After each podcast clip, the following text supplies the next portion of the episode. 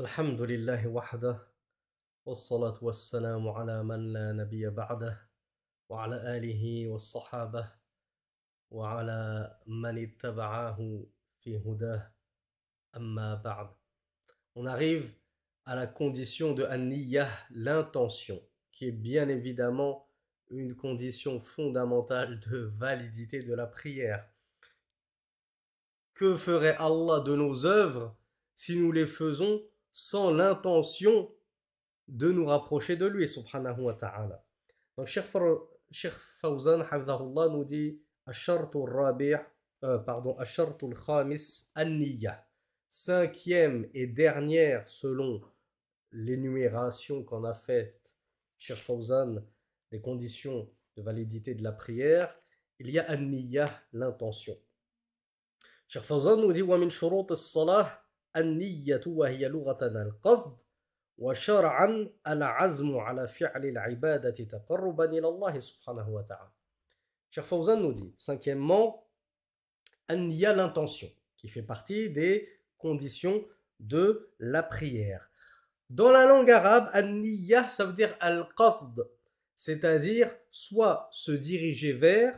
soit désirer une chose.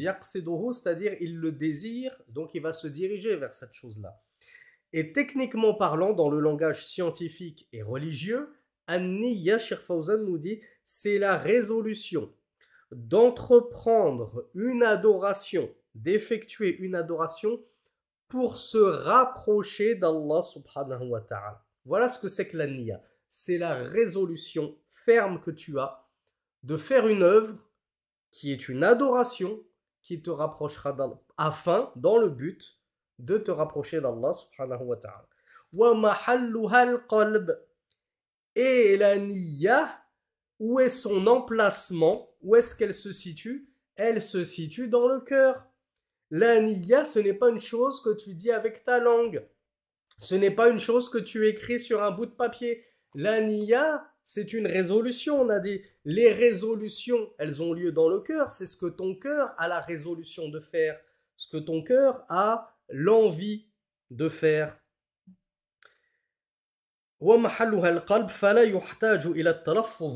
Et puisque son emplacement c'est le cœur, il n'y a donc pas besoin de la proférer. Il n'y a pas besoin de la dire avec ta langue, cette niya, cette intention mais plutôt le fait de dire l'intention avec ta langue, ceci est une bid'a, ceci est une innovation. لم يفعله رسول الله صلى الله عليه وعلى آله وسلم ولا أصحابه Le messager d'Allah sallallahu alayhi wa alayhi wa sallam ne l'a pas fait, ni ses compagnons. Il ne disait pas la ni à l'intention à voix haute. Oh Allah, je mets l'intention de faire mes ablutions. Et il y en a qui vont encore plus loin. Oh Allah, je mets l'intention de faire mes ablutions afin de prier le Zohr. Et juste avant de prier le Zohr, il va dire Wallah, je mets l'intention de prier mon Zohr. Comme on va le voir, Cheikh Fawzan nous dit Kataraka'a derrière l'imam de la mosquée de Ouagadougou, etc. etc. Non, l'intention c'est dans ton cœur. Tu n'as pas besoin de la mentionner avec ta langue. فينوي بقلبه الصلاة التي يريدها tu mets juste l'intention avec ton cœur de prier la prière que tu veux. Si c'est le dhor, tu mets l'intention que tu vas prier le dhor. Si c'est le maghrib, tu mets l'intention dans ton cœur que tu vas prier le maghrib.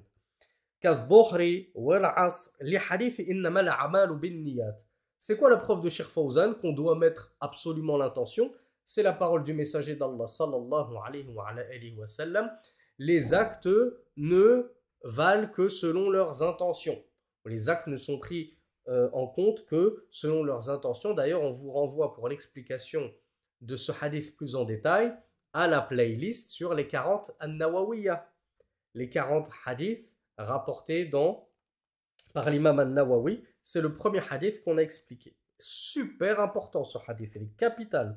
D'ailleurs, comme on l'a vu dans d'autres cours, bin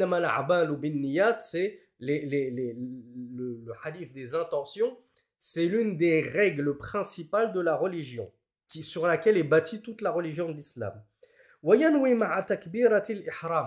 Quand est-ce que tu la mets l'intention de la prière? Tu la mets avant l'entrée du temps de la prière, c'est-à-dire que le Zohr, il est à 13 heures. À midi et demi, tu dis, je mets l'intention que dans une demi-heure, je vais prier le Zohr quand l'heure sera rentrée. Non. Cheikh Fawzan nous dit, tu mets l'intention, de préférence, au moment où tu fais takbiratul ihram. C'est quoi takbiratul ihram? C'est quand tu lèves les mains et que tu dis Allahu Akbar pour entrer en prière. À ce moment-là, tu mets l'intention. Cheikh Fawzan nous dit, il met l'intention avec le takbiratul ihram afin que ton intention ta niya elle soit jumelée c'est-à-dire elle arrive en même temps que l'adoration elle soit vraiment elle coïncide avec ton adoration au moment où je vais faire l'adoration d'Allah subhanahu wa ta'ala la prière c'est là que je mets la niya bien sûr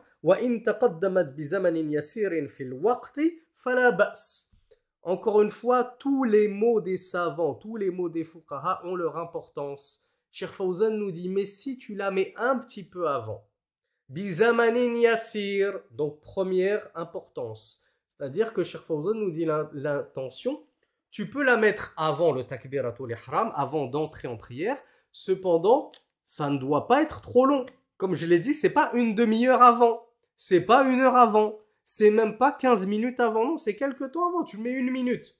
Une minute, deux minutes, trois minutes. Tu dis, bon, je vais, là, je. Dans ta tête, hein, tu te dis, ou dans ton cœur, tu te dis, bon, là, je vais prier.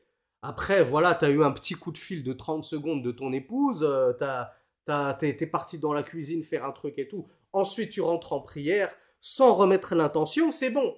Pourquoi? Parce que tu avais mis l'intention déjà au préalable dans un laps de temps qui était assez réduit, assez court avant la prière. Maintenant, le faire trop longuement, non.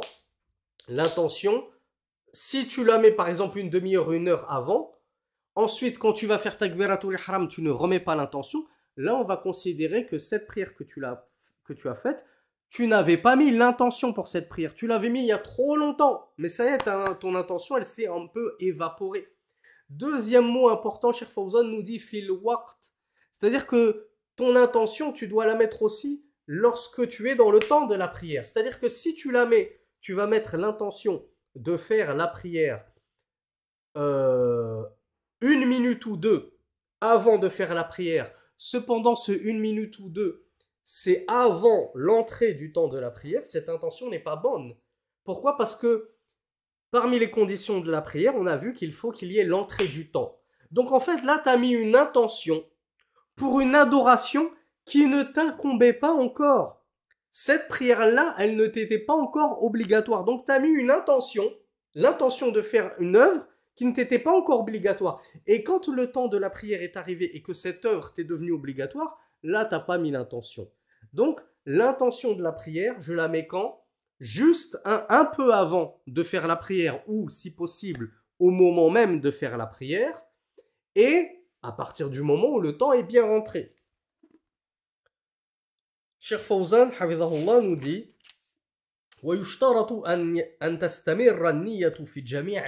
Ça, c'est une chose importante. Il y a beaucoup de frères et sœurs qui se posent la question. Alors, Cheikh Fawzan nous dit Et il est euh, conditionné que cette intention dure durant tout le temps de la prière. C'est-à-dire que durant toute ta prière de A à Z, ou du takbiratul ihram jusqu'au taslim, durant tout ce moment-là, tu dois avoir l'intention de faire la prière. Vous allez me dire, oh c'est compliqué. Comment je peux mettre l'intention de faire une prière de 4 qui peut durer 10 minutes? Pendant 10 minutes, je dois mettre l'intention, c'est compliqué. Moi, je suis concentré sur la Fatiha, je suis concentré sur réciter une prière, je suis concentré dans mon soujoud, etc. Quand je fais des soujoud, quand je fais des doigts dans mon soujoud, moi, j'ai plus l'intention que je suis en prière. C'est pas ce qu'il faut comprendre. Ce qu'il faut comprendre, c'est que cette niya, cette intention de la prière, dans toute ta prière, tu sois conscient que tu es en prière. Et tu ne dois pas couper cette niya dans ta prière. Ça veut dire quoi? Ça veut dire que toi, tu fais la prière. Et durant ta troisième raka'a du dhor, tu as l'intention, on ne parle même pas de la mentionner, de le mentionner avec ta langue ou de le faire avec des gestes, de prendre un, verre d'eau pour boire, de prendre un sandwich pour manger. Juste dans ton cœur, tu as l'intention de couper la prière. Tu es en pleine troisième raka et dans ton cœur et dans ton fort intérieur, tu te dis Ah, c'est bon, je vais couper la, prière, j'ai trop faim. Et tu as vraiment l'intention, qu'est-ce que c'est? On a vu, c'est la résolution. C'est-à-dire que tu es résolu à couper ta prière. Tu as trop faim pour une raison ou une autre, tu es résolu et décidé à couper ta prière. Eh bien, sache que ta prière se coupe. Elle devient invalide. Même si tu n'as pas coupé ta prière et que tu t'es ressaisi et que tu t'es dit, non, non, bon, finalement, euh, euh, je, continue ma prière. Après tout, il me reste qu'une raka'a. Je la termine et je ferai ce que euh, j'ai envie de faire après ma prière. À partir du moment où, à un moment de ta prière, tu as eu l'intention, c'est-à-dire la résolution ferme de couper ta prière, alors ta prière, elle a été coupée. Donc voilà ce que ça veut dire le fait que le fait que ton intention, elle perdure du début jusqu'à la fin de ta prière, c'est une condition. Si à un moment, durant ce laps de temps qu'a duré ta prière, cette intention, elle a sauté, l'intention de la prière, elle a sauté, et a pris place l'intention de couper la prière, eh bien, une des conditions de validité de la prière a sauté, et donc c'est ta prière qui saute et qui devient invalide. Donc ça, c'est une question qu'on nous pose souvent. Si au cours de ma prière, j'ai eu l'intention de la couper, est-ce que ma prière, mais je ne l'ai pas coupée, est-ce que ma prière est valide ou, non? Eh bien, on te dit, si tu as eu l'intention dans le sens, tu étais résolu à couper ta prière, ou bien même que tu as eu le doute, tu as commencé à douter, est-ce que je la coupe ou je la coupe pas? À partir du moment où tu doutes, tu n'es plus résolu à prier. On l'a dit, revenez à la, la, langue arabe pure. An-niya yani al-qasd c'est la, résolution. Donc à partir du... Et le doute, c'est l'exact opposé de la résolution. Je suis résolu à faire telle chose-là. Et l'autre, il dit, moi, je doute, j'hésite, est-ce que je le fais ou je le fais pas? Celui-là est résolu, celui-là est irrésolu. Il n'a pas de résolution. Donc à partir du moment où tu n'as plus la résolution de faire la prière, que tu doutes, ou bien que tu es pire, résolu à couper ta prière, ta prière saute. Donc dans la prière, tu ne peux pas te permettre de douter est-ce que je la continue ou non? Ou en tout cas, si tu doutes, sache que tu devras recommencer ta prière car tu l'auras invalidée. Cheikh Fawzan nous dit Si ta niya, ton intention, tu l'as coupée suite à un doute ou suite à une réelle résolution de couper ta prière, ta prière est invalide.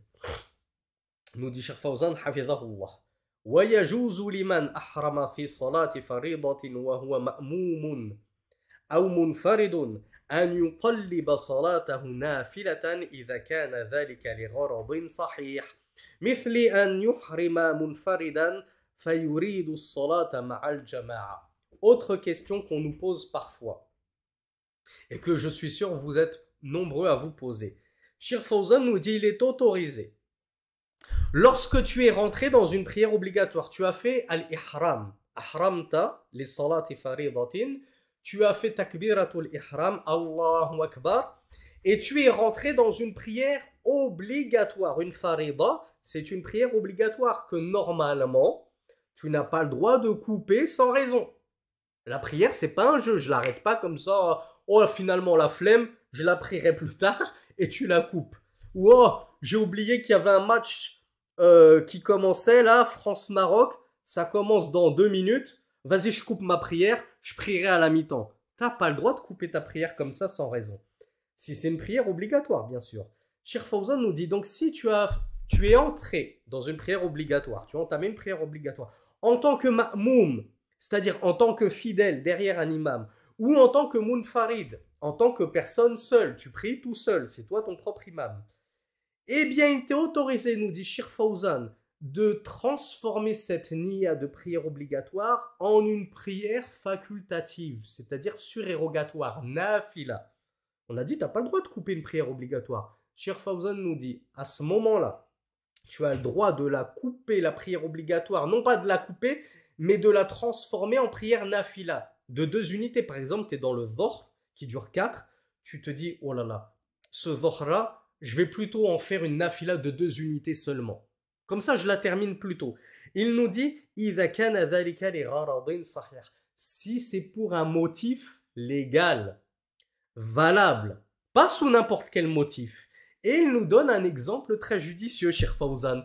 Pas l'exemple de France-Maroc de la Coupe du Monde au Qatar qui euh, va avoir lieu dans deux minutes. Donc, ma prière du Asr, je la transforme en nafila, comme je dis. Comme ça, je coupe pas ma prière. Et puis, ma prière obligatoire de quatre unités, je la prierai à la mi-temps.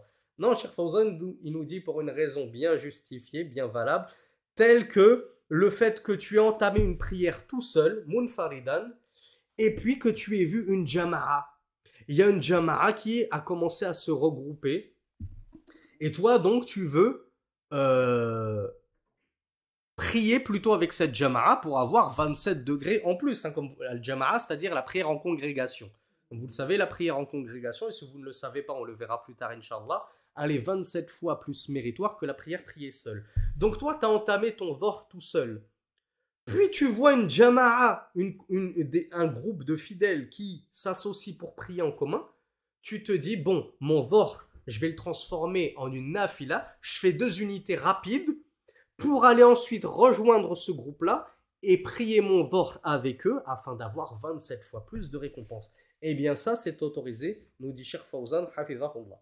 واعلم أن بعض الناس قد أحدثوا في النية بدعة وتشددا ما أنزل الله بهما من سلطان sache que les gens ont innové dans la niya des bid'a, des innovations et du tashaddud, de l'extrémisme sur lequel Allah subhanahu wa ta'ala n'a fait descendre aucune preuve qui justifie ces bid'a et cet extrémisme. وذلك بأن يقول أحدهم نويت أن أصلي فرض كذا عدد كذا من الركعات أداء لله خلف هذا الإمام ونحو ذلك من الألفاظ وهذا شيء لم يفعله رسول الله صلى الله عليه وعلى آله وسلم ولم ينقل عنه أنه تلفظ بالنية لا سرا ولا جهرا ولا أمر بذلك Cheikh Fawzan nous dit, il y en a qui ont innové une chose et qui se mettent à dire à voix haute, c'est-à-dire, ou même à voix basse, mais ils le disent avec une voix, ils le prononcent avec la langue, alors qu'on l'a vu que c'est une bid'a. Ils disent avec leur langue, je mets l'intention de prier la prière obligatoire telle, du Zor, du Raz, du Maghreb, de tel nombre de raka'a. Je mets l'intention de prier le Maghreb trois raka'a. Ada lillah, donc dans son heure, c'est pas une prière que je rattrape. Et ceux qui rattrapent, ils disent Je mets l'intention de rattraper la prière du Maghreb que j'ai manqué. Derrière tel imam. C'est-à-dire, je mets l'intention de prier cette prière derrière l'imam. Je ne mets pas l'intention de la prier tout seul. ils disent tout ça à voix haute ou à voix basse. Eh bien, Cheikh Fawzan nous dit ceci le messager d'Allah sallallahu alayhi wa sallam ne l'a jamais fait, ni même ses compagnons ne l'ont fait, et il n'a pas été rapporté qu'il ait proféré, qu'il ait mentionné, qu'il ait évoqué l'intention, ni à voix haute, ni à voix basse, ni même n'a-t-il, et encore moins a-t-il ordonné de le faire. Donc on le rappelle, la niya, c'est dans le cœur, c'est dans ton fort intérieur, tu n'as pas besoin de l'évoquer, ni à voix basse, ni à voix haute. قال شيخ الإسلام ابن تيمية رحمة الله عليه الجهر بالنية لا يجب ولا يستحب باتفاق المسلمين Cheikh l'Islam Ibn Taymiyyah a dit le fait d'élever la voix avec la, par la niya, ceci n'est pas obligatoire ni même recommandé selon l'unanimité des musulmans.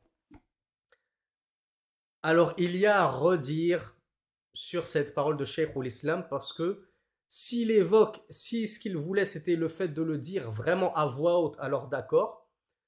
Mais sachez pour la petite info, que dans le madhab de l'imam Shafi'i, tel que rapporté par l'imam al-Nawawi, qui est le plus grand des Shafi'ites, il est mustahab de prononcer la niya en prière. Chez les Shafi'ites, c'est recommandé de prononcer à voix la prière, seulement tu le fais sirran, tu le fais à voix basse, tu ne le dis pas à voix haute. Qu'est-ce que ça veut dire que c'est recommandé chez eux, c'est méritoire de prononcer la, l'intention, ça ne veut pas dire que c'est obligatoire. Comme on va le voir, il y a un shafi'ite qui s'est trompé et qui a carrément attribué, un imam shafi'ite, qui a attribué à l'imam shafi'i lui-même le fait qu'il est obligatoire de prononcer l'intention. Non. Chez les shafi'ites, c'est pas obligatoire, c'est recommandé. Cependant, ce sont les seuls. Jumhur al-ulama voit que la majorité des savants, l'extrême et l'écrasante majorité des savants voient que ce n'est ni recommandé, ni encore moins obligatoire. Et Shaykh al-Islam ibn Taymiyyah nous dit que le fait de le faire à voix haute, de le dire à voix haute, pas un seul savant de l'islam n'a tenu cet avis. C'est un consensus des savants que la niya il n'est pas recommandé et encore moins obligatoire de la dire à voix haute. Attention, Cheikh l'Islam nous dit plutôt celui qui va réciter cette niya à voix haute, c'est un mubtadi', c'est un innovateur qui aura contredit la sharia, la législation de l'islam.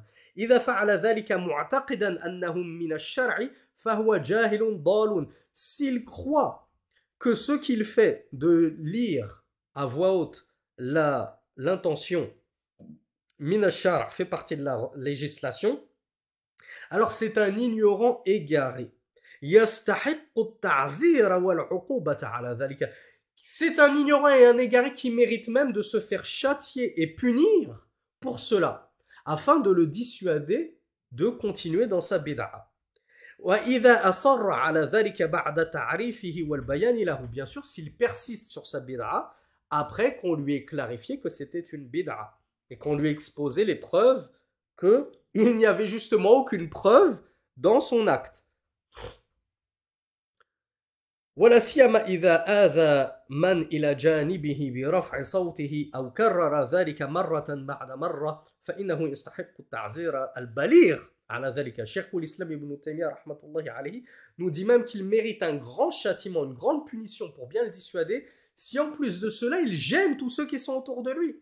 Toi, tu rentres dans ta prière avec l'imam, tu es concentré sur ta fatiha, et t'entends à côté de toi Nawaitu salat al-dhuhri arba'a rak'at khalfa imam al-masjid, khalfa imam al-masjid ada'an lillah. Tu l'entends faire sa, sa petite bid'a tranquille à voix haute. Cheikh l'Islam nous dit il mérite d'être euh, sermonné celui-là et bien réprimandé. إلى أن قال وبعض المتأخرين خرج وجها في مذهب الشافعي بوجوب ذلك وغلطه جماهير أصحاب الشافعي وكان غلطه أن الشافعي قال عن الصلاة لا بد من النطق في أولها فظن هذا الغالط أنه أراد النطق بالنية فغلطه أصحاب الشافعي جميعهم وقالوا إنما أراد النطق بالتكبير لا بالنية انتهى كلام الشيخ Ici, Cheikh l'Islam Ibn Taymiyyah nous rapporte ce que je vous expliquais que un certain savant shafi'ite s'est trompé et a mal compris les propos de l'imam al-Shafi'i qui avait dit que le fait de prononcer un autre, de parler avec une voix, c'est une obligation dans la prière. Et Cheikh et l'imam al-Shafi'i sous-entendait le takbiratul ihram. Tu dois le dire à voix haute. Si tu, le, si tu le dis dans ta tête hmm, et tu commences comme ça, t'es jamais entré en prière. Donc c'est une condition de dire à voix haute pour celui qui est doué de parole le takbiratul ihram. Et ce savant pensait que l'imam Shafi'i, lorsqu'il disait qu'un autre, le fait de le dire à voix haute, c'était une condition, il pensait qu'il parlait d'un niya, de l'intention. Alors que non, l'imam Shafi'i ne parlait pas du tout de l'intention. Voilà comment a découlé ensuite cet avis qui a finalement persisté chez certains Shafi'ites, qui est que il est obligatoire de mentionner la niya à voix haute. On a vu que non seulement ce n'était pas recommandé, mais encore moins obligatoire de le dire à voix haute. La niya, c'est dans le cœur. Donc, Cheikh Fawzan nous dit Cheikh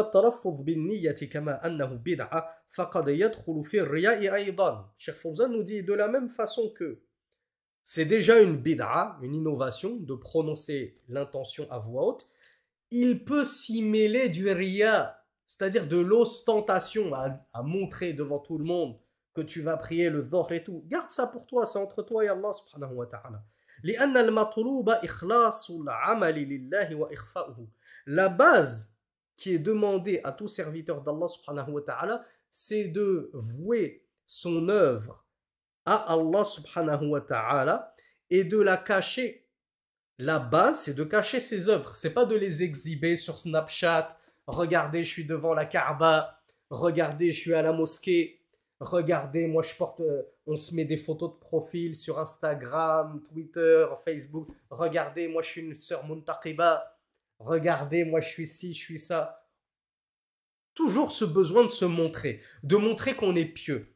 La base, c'est de cacher tes œuvres. C'est, c'est, le regard d'Allah que tu cherches. C'est pas le regard des créatures. Donc, Cheikh Fawzan nous dit Sauf lorsqu'il y a un dalil qui prouve que il convient là de exhiber son œuvre.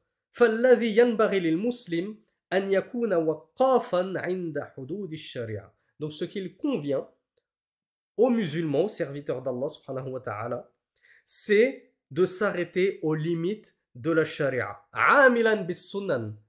Devrait, en, par le biais des sunan, en, selon les sunan. Sunan, pluriel de sunna, les, les traditions prophétiques. Tarikan lil bid'a. Ce qu'il convient aux musulmans, c'est d'œuvrer par la sunna et de délaisser la bid'a.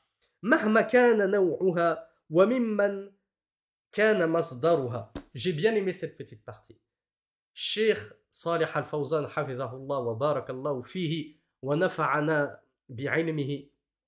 Il nous dit l'objectif du musulman c'est de plaire à Allah, de chercher la satisfaction d'Allah.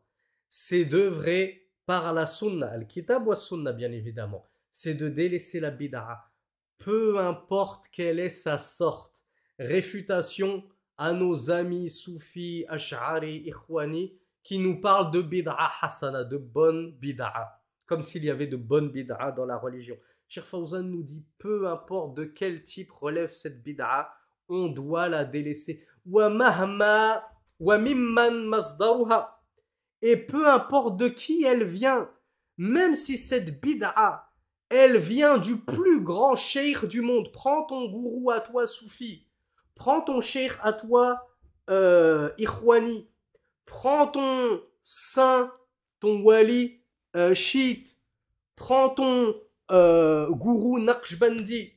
Et toi, Akhi Salafi, toi, Orti Salafi, prends cette bid'a de Sheikh Fawzan cette bid'a de Sheikh Rabi al-Madkhali, cette bid'a de Sheikh Mohamed Farkous, cette bid'a de, Abdul Muhsin al-Abbad, de Sulaiman al-Ruhaili. Si il apporte une bid'a, tu dois la prendre et la rejeter. Peu importe de qui elle émane. Ne te dis pas, oh là là, c'est euh, Abdul Razak al-Badr qui apporte ça, je dois m'y conformer et le suivre. Non, là tu serais, tu aurais imité les juifs. Vous comme l'a dit le messager d'Allah, vous allez les imiter en pan par en pan, jusqu'à ce que si ils rentrent dans le trou, dans le terrier d'un lézard, vous y entreriez. Là, vous êtes en train d'imiter les juifs qui ont pris leur docte et leurs rabbins pour des divinités en dehors d'Allah. Ils leur disaient ça c'est autorisé, ils le considéraient autorisé. Ils leur disaient ça c'est interdit, ils le considéraient interdit. Si Shir, Foulan, te dit ça c'est une sunna à faire alors que c'est une bid'a, tu n'as pas le droit de le suivre là-dedans. Et si le Shir te dit ça c'est une bid'a alors que c'est une sunna, tu n'as pas le droit de le suivre dedans en délaissant cet acte-là en pensant que c'est une bid'a alors que c'est une sunna. Donc j'ai beaucoup aimé cette parole. Si Shir Fawzan nous apporte une bid'a, on la délaisse. Seulement nous, alhamdulillah, nous les salafis, nous les gens de la sunna et du groupe, nous avons cet avantage sur les autres sectes tels que les Ash'ari, les Maturidi, les Ikhwani, les Chiites, les Naqshbandi, les, euh, tout ce que vous voulez, hein, tous ceux qui sont hors Ahlus Sunnah wal Jama'a on a un avantage, c'est que nos références et nos référents, ils ne sont pas infaillibles, bien sûr. Ils sont soumis à l'erreur comme n'importe quel homme. Mais ils nous ont appris depuis la base, depuis le tout début, et ils nous ont éduqués sur le fait de rejeter la bid'a, les innovations. Ils nous ont inculqué que le minhaj des pieux prédécesseurs, la voie des pieux prédécesseurs, c'est le désaveu des bid'a c'est le désaveu du shirk et de la bid'a, le désaveu du polythéisme et de l'innovation. Donc nous, les innovations, on les fuit comme la peste et nos savants, même s'ils ne sont pas infaillibles, ils sont les moins enclins à tomber dans la bid'a, puisque lorsqu'ils voient une innovation, ils la fuient et ils la délaissent ils peuvent faire une erreur. Quant à faire sciemment et volontairement une bid'a, une innovation, c'est très très peu probable. Mais en admettant, en admettant, même si c'est extrêmement peu probable, qu'un savant de la sunna nous rapporte une bid'a, nous ne le suivons pas là-dedans.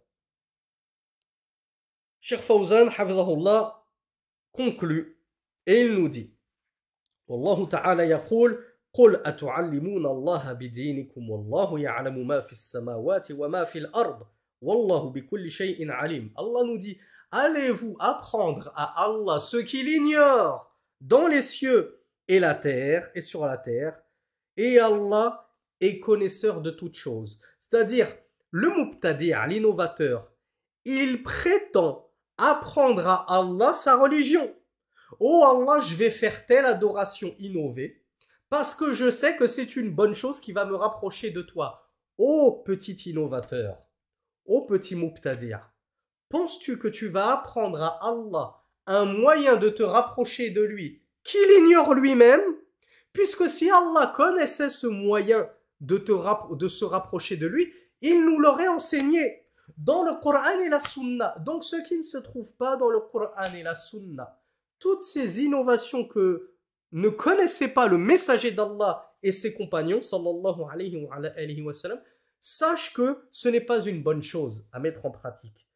Et Allah savait que ce n'était pas une bonne chose. Donc toi, en mettant en pratique des bid'ah, tu es en train de prétendre apprendre à Allah sa religion. Tu es en train de prétendre enseigner à Allah ce qu'il ignore de bien. C'est pour ça que je vous le disais dans un autre cours, regardez à quel point la gravité de la bid'a. Regardez la dangerosité de la bid'a. Et les innovateurs ne se rendent même pas compte du mal qu'ils font et de la gravité extrême de leurs actes. Parce que, comme je le disais, c'est toute une aqidah qu'il y a derrière. C'est pas juste un acte, c'est pas juste un petit maoulid nabawi, c'est pas juste ci et ça. C'est toute une croyance qu'il y a derrière je pense que la religion d'Allah est incomplète et qu'elle a besoin d'être parfaite. Elle a besoin d'être complétée, parachevée par des œuvres que le messager d'Allah n'avait pas apportées parce qu'il a sûrement oublié de nous les apporter. Mais moi, petit jahil ignorant que je suis, petit français de souche, en 2022, j'ai mieux compris la religion que 14 siècles de savants de la sunna qui n'ont jamais mis en pratique ces bid'ah. Voilà, Donc le verset se trouvait dans Surat les appartements, verset 16. Fallahu a'lamu biniyatil qulubi wa maqasidiha. Cheikh Fawzan nous dit Allah connaît parfaitement l'intention des cœurs et leurs desseins.